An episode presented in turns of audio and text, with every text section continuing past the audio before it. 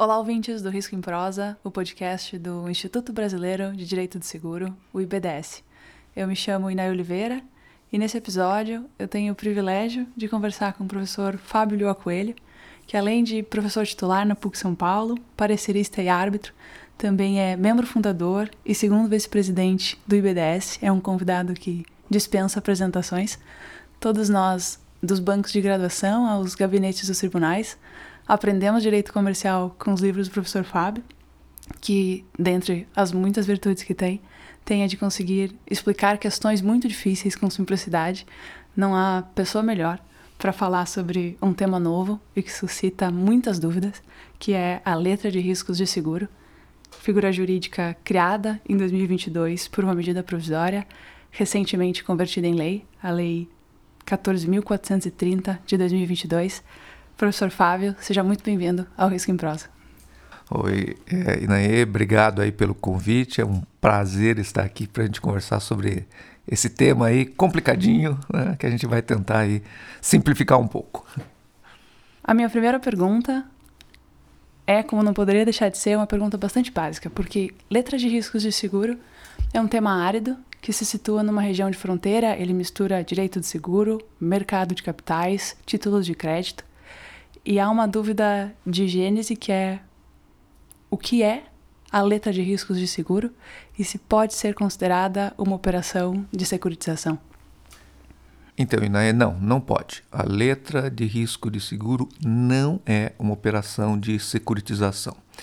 A gente sabe que tem sido apresentada é, como se fosse, né, como se a, a, a letra fosse uma operação de securitização do é, universo do, do, mundo dos seguros, né, das empresas de, de, seguro, mas isso não está correto eu vou procurar aqui mostrar por quê. Né? É, veja, na operação de securitização você tem um lastro que é sempre um ativo, é sempre um crédito, né? ou como diz a nova lei aí de uma forma, é, enfim, desnecessariamente complicada, é um direito creditório. Né? Então é um crédito. A história toda começa quando um banco, por exemplo, concede um crédito para um consumidor adquirir um imóvel. Né? Então é, esse banco tem um ativo. Esse ativo o banco vai transferir, vai ceder para uma sociedade securitizadora no, o, a, continua sendo um ativo, era um ativo do banco, passa a ser um ativo da sociedade securitizadora. E a sociedade securitizadora vai emitir então o certificado de recebíveis, né, o título de securitização, que recebeu esse nome agora na Lei 14.430, né, o certificado de recebíveis. Né? Antes já tinha o certificado de recebíveis imobiliário, o certificado de recebíveis do agronegócio, agora temos esse nome genérico. Né? E aí vai oferecer no mercado e o investidor na sua política de, de diversificação de investimentos, pode adquirir então esse certificado de recebíveis. Né? E hum, como é que termina essa história? Né? O, quando o consumidor vai pagando ou termina de pagar lá um empréstimo que ele contraiu para adquirir a casa dele, né? Esse empréstimo ele não paga mais para o banco, ele vai pagar para a securitizadora, porque a securitizadora é que passou a ser a titular desse ativo, né? E com esses recursos, então, a securitizadora paga o investidor que adquiriu o certificado de recebíveis, né? É... O que a gente tem na letra de risco do seguro não é nada disso. A começar porque o início da história não é um ativo. O início da história é um passivo.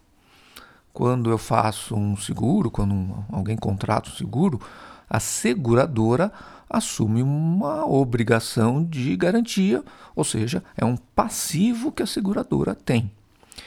E esse passivo ele é transferido para a sociedade seguradora de propósitos específicos, né? que, enfim, é, é a, a, equivalente intermediária da, da securitizadora, né? fazendo essa comparação. Né? E, e essa SSPE vai emitir um título que eh, vai representar a, a transferência do risco segurado para o investidor. Investidor que adquire, que investe numa letra de risco de seguro, ele está assumindo, está trazendo para si é, o risco é, segurado. Se ocorrer o sinistro, né, ele vai perder dinheiro porque ele vai ter que é, pagar o valor previsto no título. Né? E quando é que esse investidor ganha? Esse investidor ganha quando o sinistro não acontece. Né? Quando o, o, o, seguro foi feito para cobrir um risco, esse sinistro não aconteceu, aí esse investidor vai ter a sua, enfim, não vai perder com o investimento, vai é, receber a, a, a, remuneração, enfim, prevista no título, vai ter o ganho que ele é, desejou ter, enfim, que ele imaginou ter, que ele teve como perspectiva uh, quando fez esse investimento. Né? Então veja, nós não temos como classificar a letra de é, risco de seguro como uma operação de securitização é, por conta dessas diferenças todas. Né? Nós, no, nós temos aqui um, um, um, investimento que é quase que uma aposta. Né? Quem investe, ele está, é, enfim, quase que apostando com a pessoa que está diante do risco, dizendo, não, esse risco não vai acontecer. Né? É, e, e, e, e o, iníciozinho é uma. O início de toda a operação é um passivo e não um ativo. Agora, por que, que estão fazendo a confusão? Né? Só para terminar essa, essa primeira pergunta. Né? Está fazendo essa confusão por diversas questões, eu imagino. Primeiro, é, na mesma lei que foi criada essa, essa operação, que foi estruturado esse título, foi criada a SSPE, né? Nessa mesma lei foi disciplinado também, eh, tem lá um, alguns dispositivos eh, falando da securitização em termos genéricos, né? Eh, explicando o que é uma sociedade securitizadora, dizendo que ela não é instituição financeira, estabelecendo a, a, o, o, título de securitização aqui no Brasil, certificado de recebíveis, né? Então está na mesma lei, mas o fato de estar tá na mesma lei não, realmente não, não, não diz, não, não, não dá a, a letra de risco de seguros a natureza de securitização. É, tem contribuído para essa confusão o fato de que estão chamando essa lei 14.430 de marco da securitização. Né? Eu acho que também tem mais uma última, é, uma última razão para essa confusão. O, o, Instituto Brasileiro, a letra de risco de seguro, se inspirou num instrumento é, usado nos Estados Unidos, com, com, a, com, a, mesma estrutura, que é o Insurance Linked Security. E, enfim, alguém apressadamente traduziu security por securitização, e security é, é valor mobiliário em português. Né? Então, essas confusões todas, essas, ah, essas, essas, essa falta de cuidado em examinar exatamente o que, que é a nova lei tem levado a essa associação entre a letra de risco seguro e uma operação de securitização, mas uma coisa não tem nada a ver com a outra.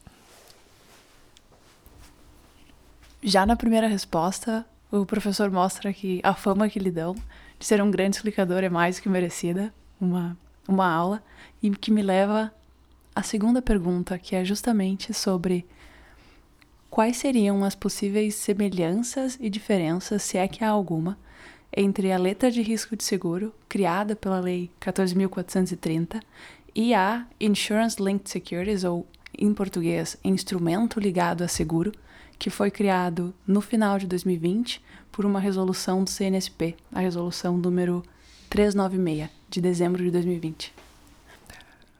E daí, na verdade, a, o, o, Conselho Nacional de Seguros Privados, em 2020, é, teve a iniciativa de, de, enfim, tentar estimular a criação de um mercado aqui no Brasil, né?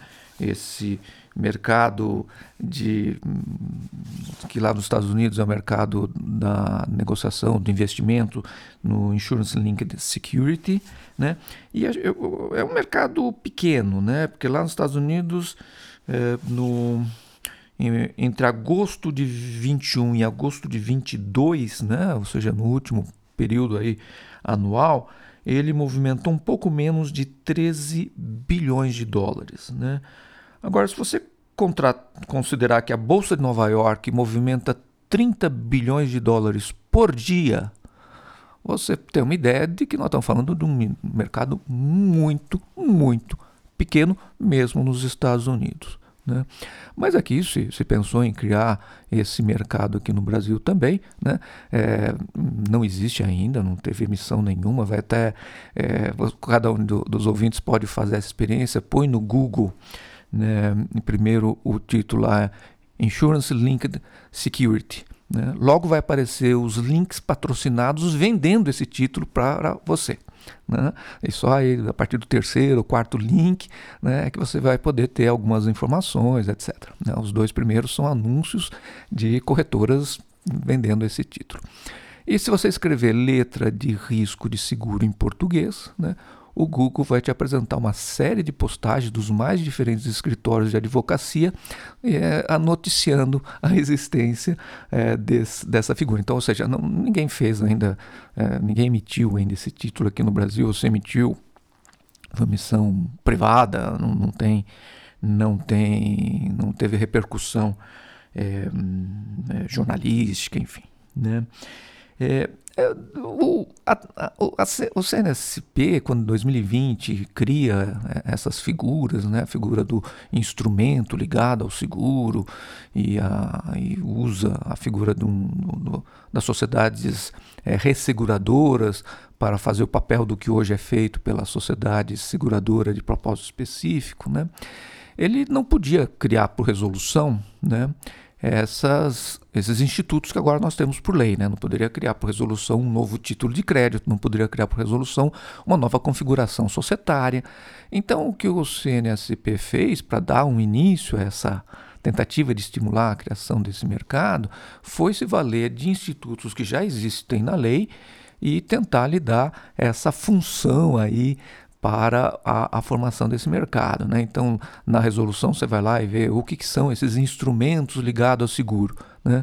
Lá está dito, ah, pode ser qualquer título de crédito, debênture, nota promissória, outros títulos, tal. Né? Por quê? Porque não podia criar por, por resolução um título novo. Né?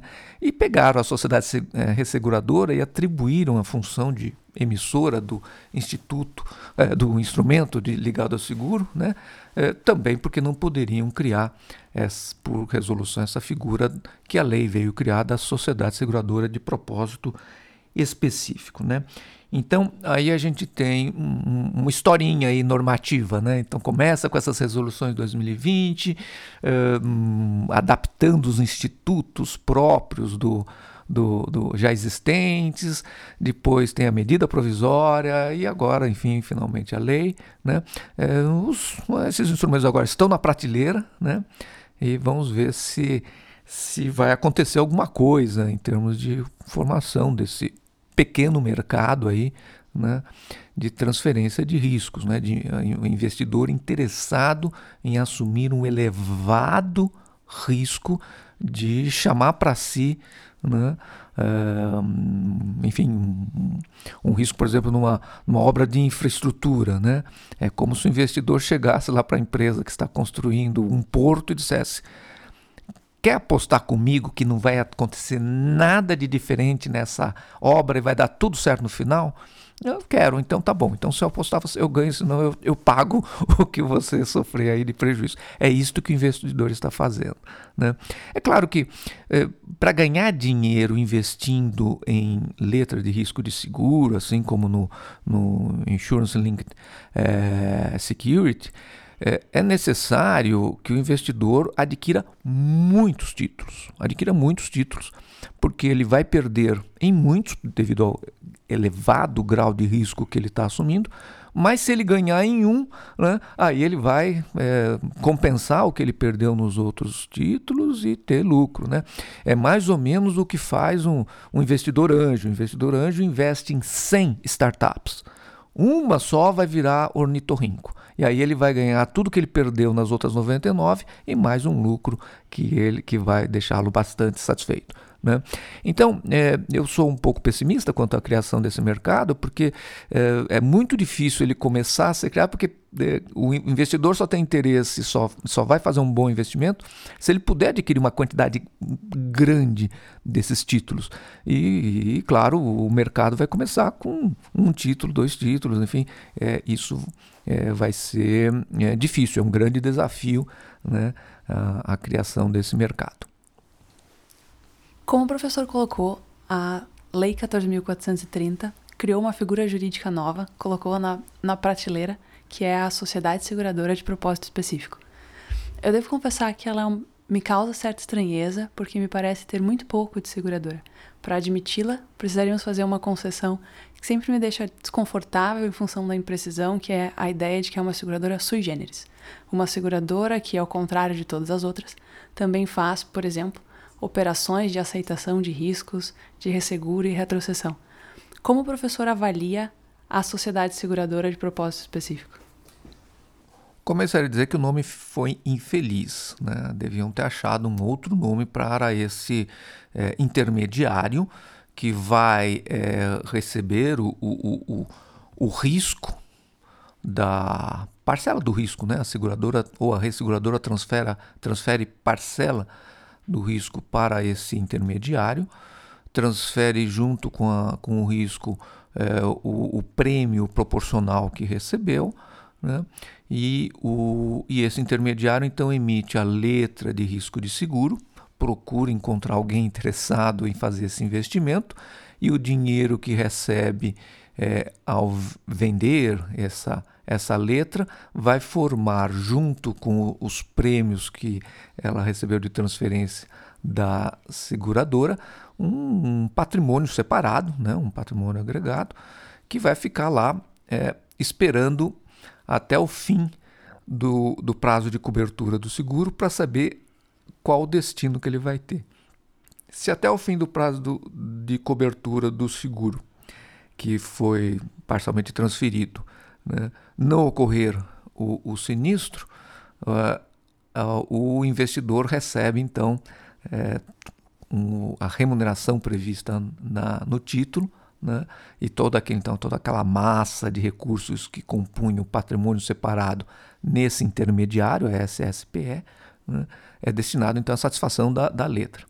Se ocorre o sinistro, aí ou toda essa massa ou parte dessa massa é destinada à, à cobertura do, do, do segurado, né? a, indenização do segurado, ou enfim, ao pagamento do, do a, que tem direito segurado. Né? E se destinou-se apenas uma parte desse patrimônio para o pagamento do segurado, porque o sinistro é, foi, enfim, não foram, nem todos os riscos cobertos a, se transformaram em sinistro. O que sobrar é destinado então à remuneração de um, enfim, diminuir um pouco a perda do investidor. Né?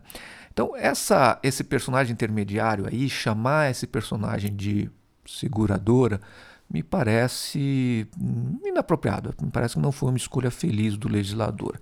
Se a gente definir seguradora, eu acho que a definição seguradora é, tem que ter esse ingrediente hum, essencial, né?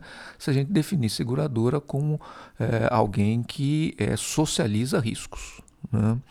No, essa SSPE não, não socializa risco nenhum, né? ela está recebendo é, um risco determinado de um contrato de seguro, enfim, de, é, feito para a construção de um porto, feito para a construção de uma estrada, né? e da mesma forma que o é, investidor, o investidor também não, ele não está socializando riscos, né? Se o investidor só vai ganhar dinheiro na medida em que ele adquira muitos desses títulos, isso não tem nada a ver com socialização do risco, isso tem a ver com estratégias de investimento né, investimentos muito arriscados, você é, adota essa estratégia, porque senão é, é muito difícil é, no fim do dia você ganhar alguma coisa. Né? Então, é, esse, essa, esse intermediário que é, emite a letra de, de riscos de seguro deveria ter recebido um outro nome pela lei, né? porque não é seguradora se a gente adotar essa, essa, essa, esse conceito essencial de socialização de riscos. Né? E agora que a gente já falou sobre o sujeito que protagoniza a emissão da letra de riscos de seguro e esclareceu essa imprecisão fundamental de origem, eu gostaria de lhe perguntar sobre o objeto em si mesmo, a própria letra de riscos de seguro, que para além de ser um amontoado de letras, a LRS, é uma figura jurídica que tem características próprias, relevantes para compreender como que ela funcionaria no cotidiano, numa operação. Se o senhor poderia falar um pouco mais sobre quais, quais são as características da LRS e como elas são relevantes. É, essa pergunta talvez seja a mais fácil de todas. Né? É um título de crédito, né? que quem é, adquire esse título de crédito está fazendo um investimento, ou seja, está ele tem uma disponibilidade entre as diversas alternativas de investimento que existem no mercado, ouro, é, ações, debêntures, ele resolveu é, é, destinar parte dessas disponibilidades a este investimento. E ele se torna, então, titular de um, de um, de um título que, é, que representa esse é, investimento. Né? E, e a característica que esse investimento tem, que esse título tem no final, é, é de que é, ele pode representar, né, o título pode representar tanto é, um, o crédito que o portador do título tem em face da SSPE que emitiu o título, né, caso o sinistro não tenha ocorrido, ou caso não tenha ocorrido todos os o, o, o sinistro de todos os riscos transferidos, né? ou pode representar uma obrigação, a obrigação de, de enfim, além da perda, uma obrigação até de, de entrar com é, mais dinheiro aí, caso isso seja uma das condições é, do título. Né? E, então é, é, é, um título de crédito, mas pode ser também um título que representa uma, uma obrigação. E o senhor já tocou no próximo tema que eu gostaria de abordar na, na sua resposta, mas agora vamos trazer para o centro da discussão esse potencial conflito de interesse que existe entre as posições do segurado e do investidor que adquire uma LRS, já que, ocorrido o sinistro, o interesse do segurado é receber o pagamento da indenização, pagamento esse que pode vir a diminuir a rentabilidade da LRS ou até convocar potencialmente a aporte adicional de, de capital.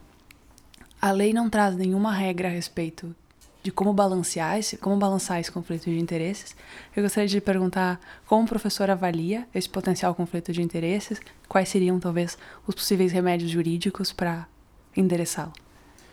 É, na verdade, aí é, eu acho que a gente tem que levar em conta que a emissão de uma letra de risco de seguro, a participação da SSPE na operação, não é, altera em nada a obrigação que o segurado tem, o direito que obriga, é, o segurado tem, né, a, a obrigação como é, ativa, né, como crédito que o segurado tem perante a seguradora. Né? Então, correndo o sinistro, ele vai na seguradora e exerce normalmente o, o, o seu direito de segurado. Né? A seguradora não pode falar, ah, eu transferi esse risco para a SSP. Né? É, a, a, na hora da liquidação do, do, do, do, do seguro, né? É, a seguradora é que vai ter é, direito de cobrar da SSPE né? A, aqueles recursos correspondentes à parcela do risco que foi transferida para a SSPE. Né? Mas no, no você não tem uma relação é, direta aí entre é, segurado e investidor. Né?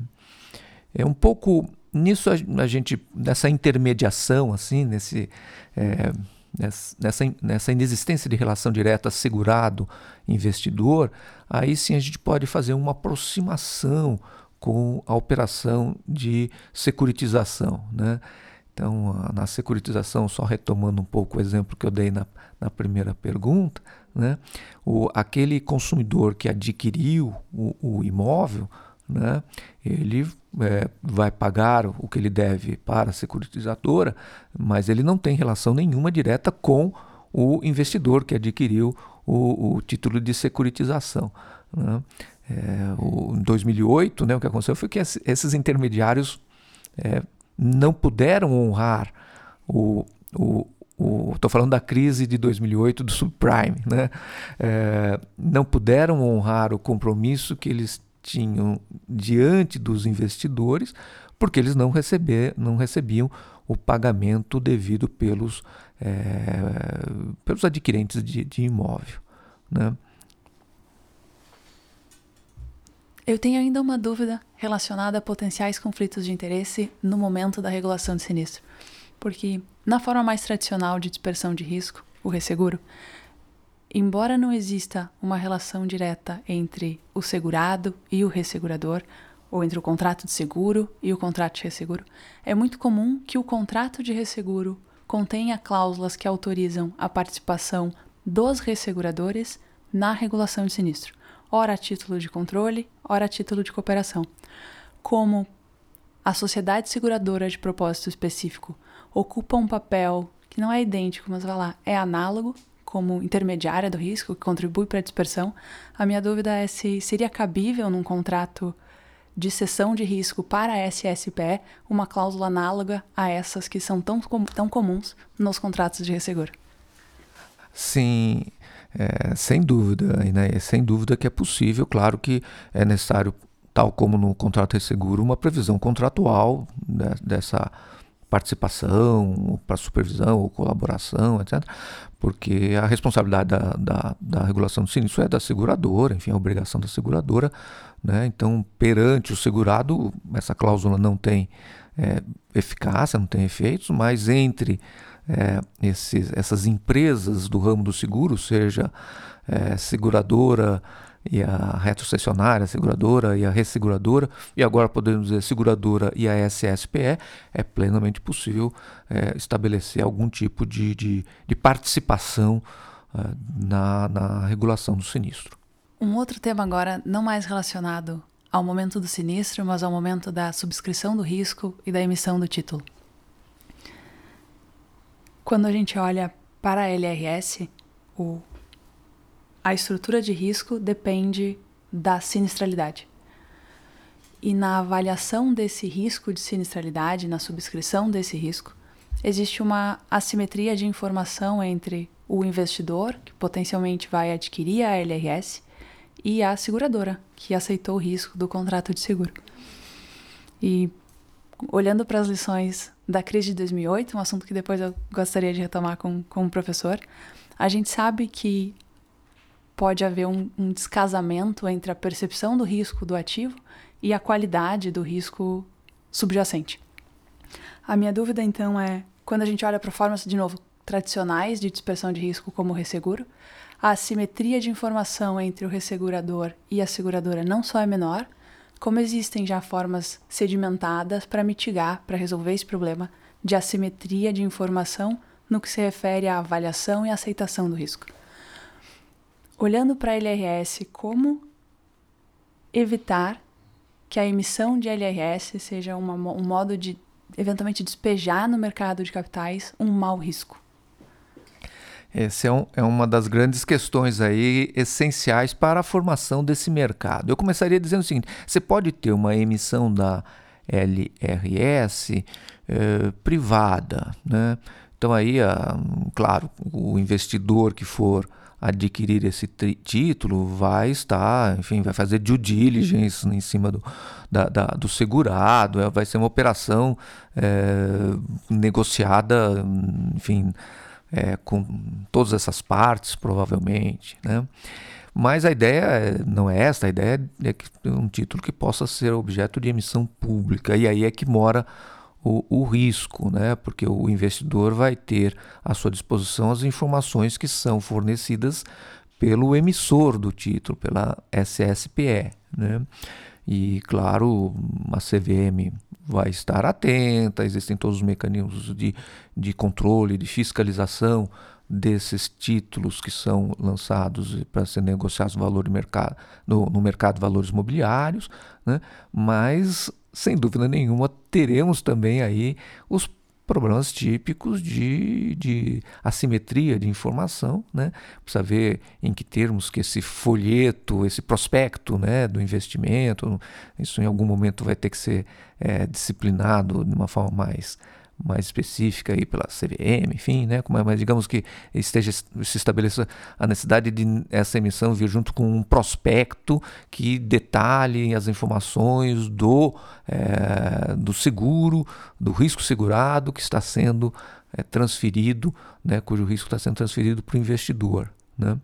E aí o, o quanto que elementos que esse prospecto precisa ter, quais não precisa ter, realmente é, é, é, vai ser um dos, dos aspectos que precisará de um tratamento bastante adequado para que esse mercadinho de transferência de riscos né, fique, é, enfim, comece a andar, fique de pé, enfim, possa, possa ter alguma. A gente possa, quando digitar a letra de risco de seguro no Google, possa aparecer pelo menos alguém, um vendedor desse título. Né? Quando falamos de transferência de risco, é impossível não, não retomar a crise de 2008, onde isso que fez com que rios de tinta fossem escritos a respeito dos problemas relacionados à assimetria de informação. Supondo, sendo otimista em relação ao, ao possível desenvolvimento da LRS, que possíveis problemas o senhor enxerga no desenvolvimento do mercado, problemas aos quais precisaríamos ficar atentos desde já? Hum. Né, e, e, né, primeiro, acho que é, o, esse mercado de transferência de risco poderia, teria que crescer bastante para representar um risco sistêmico. Mas eu vou aproveitar a sua pergunta para a gente falar um pouco do, da crise de 2008, a questão é, da assimetria de informação, que é muito útil para a gente poder é, caminhar aí na, na formação desse mercado de, de letras de risco de seguro. Né? Porque veja, lá em, em, em, retomando o exemplo que eu dei no, no, na, na, primeira questão mais uma vez, né? o, o, se eu sou uma, um banco, sou, eu tenho meu braço que é a minha segura, é, securitizadora, né? É, eu, eu vou ganhar com a operação na medida em que eu tenha concedido mais crédito, ou seja, o, quanto mais crédito eu conseguir, mais matéria-prima eu tenho, vamos colocar nesses termos. Né? Então, eu empresto 100 para um primeiro consumidor, que ele vai me pagar 200 em, sei lá, 20 anos, né? e eu fiquei credor de 200 em 20 anos. Eu emito um título de securitização que eu vou vender por 110. Né? O investidor comprou por 110 para ficar crédito, com credor de 200 em 20 anos. Né? O que, que eu faço com esses 110? Eu empresto para um segundo consumidor que vai ficar me devendo 220 em 20 anos. Aí eu pego esse crédito de 220 e vendo para um investidor por 120. Né? É, eu, veja que eu estou lucrando. No primeiro eu lucrei de 100 para 110, no segundo eu lucrei de 110 para 120. Né?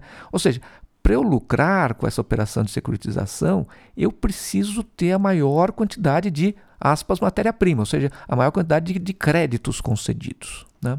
Então, o que acaba acontecendo é que o, o, esse, o banco é, é, diminui no, no, no, rigor da concessão do crédito, né? porque o que interessa para ele é ter, é conceder crédito. Né? Os, os operadores lá em 2005, 2006, antes da, da crise em 2008, né? eles eram cínicos o suficiente para dizer que estavam concedendo créditos para devedores ninjas.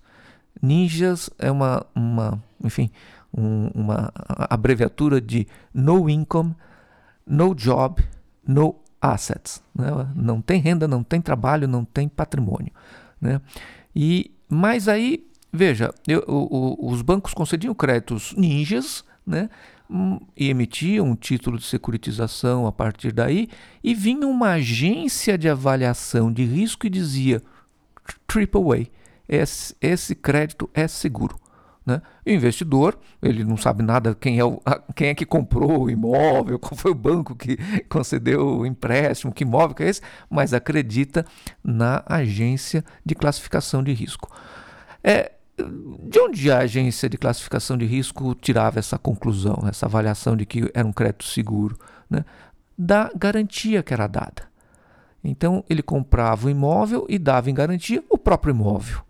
Então, se você isola esta operação, eu estou emprestando dinheiro para comprar um imóvel e estou dando em garantia o próprio imóvel, eh, cada um que olhar essa operação isoladamente vai dizer: nossa, tá segura essa operação, né? Porque se o, se o consumidor não paga o imóvel, o banco fica com o imóvel, vende o imóvel e pronto, não tem. Qual, onde está o risco? Né? O risco está quando o país inteiro está devendo hipotecas imobiliárias. Porque quando houve a primeira leva de inadimplências, os, os bancos conseguiram é, executar os seus créditos, tomar o imóvel e vender em leilão que apareceram interessados em comprar pelo preço equivalente à dívida. Mas eram muitos devedores. Na segunda leva de inadimplência, não apareceram pessoas interessadas em adquirir os imóveis pelo valor do crédito. Na terceira, nem apareceu ninguém. Né?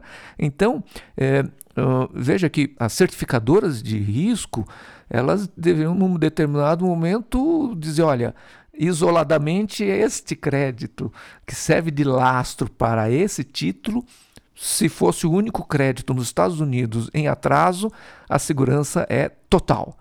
Mas como nos Estados Unidos existem, vai haver uma grande oferta de imóveis é, em venda forçadas em execuções judiciais, é muito provável que o preço desses imóveis nessas condições caia, né? E aí essa, garantia deixa de existir. Isto não foi, se isso foi percebido pelas agências de certificação de risco, não foi incorporada à certificação que eles deram, né? De fato, é sempre importante prestarmos atenção no passado para ver que lições a gente consegue tirar. E enquanto o professor falava, eu fiquei pensando que caso venhamos a ter LRS, será interessante ver o papel das agências de rating na avaliação desse ativo e na sinalização ao mercado de que ele é um ativo de baixo risco, considerando que as premissas da LRS diferem tanto daquelas de um título de crédito tradicional, mas isso pode ficar para um próximo episódio do podcast. Para encerrarmos esse, embora eu saiba que prognose é um exercício meio inglório e desculpando-me por ser uma má anfitrião, é exatamente isso que eu gostaria de lhe pedir para fazer. Como o professor avalia que será, tende a ser, o futuro da LRS? E daí eu diria assim, não percam tempo estudando isso, porque nunca vai ter um caso no escritório de vocês com uma LRS, né? Eu sou muito cético quanto a, a, esse título, né? A gente acabou de ver lá no mercado norte-americano que foi constituído em 1997, foi as primeiras operações. Ele vem crescendo lentamente de lá para cá, isso sim, né? Mas como, enfim, é, movimenta quase, no último ano, movimentou quase 13 bilhões de dólares, né, que dá o movimento de dois dias da B3 aqui em São Paulo. Né? Então, em dois dias da B3, nós temos uma movimentação equivalente àquilo que nos Estados Unidos esse mercadinho é, movimenta ao longo do ano. Né? É, então, me parece que vai ser é uma iniciativa aí fadada ao insucesso. Né? É, também por aquele fator, vocês, o investidor só vai fazer um bom negócio na medida em que ele possa adquirir muitas letras de risco de seguro, e aí fica num impasse. Como é que eu vou criar um mercado já é, emitindo muitas letras de risco de seguro? Né? É, é, eu sou pessimista por, por estas razões. E a gente não pode esquecer que no final é uma tentativa de achar uma resposta para, hum, enfim, os nós que a gente tem no mercado de resseguros desde a privatização do, do IRP. Né? É, é uma tentativa de olhar para o mercado e dizer: mercado, ajude aqui a gente desatar alguns desses nós. Né? É, né, o mercado de resseguro está crescendo, enfim, mas é, ele, muitas empresas brasileiras, infraestrutura tal, tem dificuldade de, de, de acessar é, o, de, acessar seguradoras que consigam acessar o mercado ressegurador internacional. Né? Então é mais uma tentativa um pouco de, de ver se encontra um financiamento da atividade de seguros né, via mercado. Né? Mas eu sou cético, eu acho que uh, esse financiamento é muito mais atraente via emissão de ações, né, via emissão de, de, de debêntures, enfim, outros títulos que são, é, enfim, você não transfere o risco, você chama o investidor para participar do teu negócio. A mim, só resta agradecer a absoluta generosidade com o conhecimento e a franqueza no debate.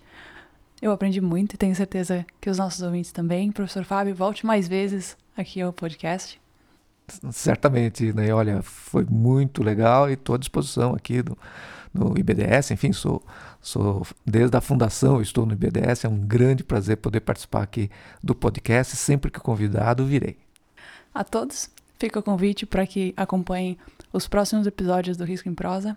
Até lá!